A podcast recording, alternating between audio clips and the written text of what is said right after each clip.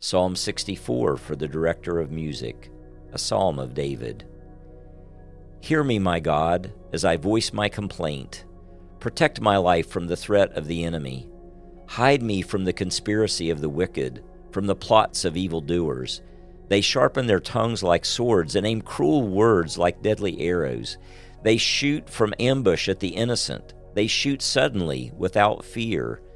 They encourage each other in evil plans. They talk about hiding their snares. They say, Who will see it? They plot injustice and say, We have devised a perfect plan. Surely the human mind and heart are cunning, but God will shoot them with his arrows. They will suddenly be struck down. He will turn their own tongues against them and bring them to ruin. All who see them will shake their heads in scorn. All people will fear.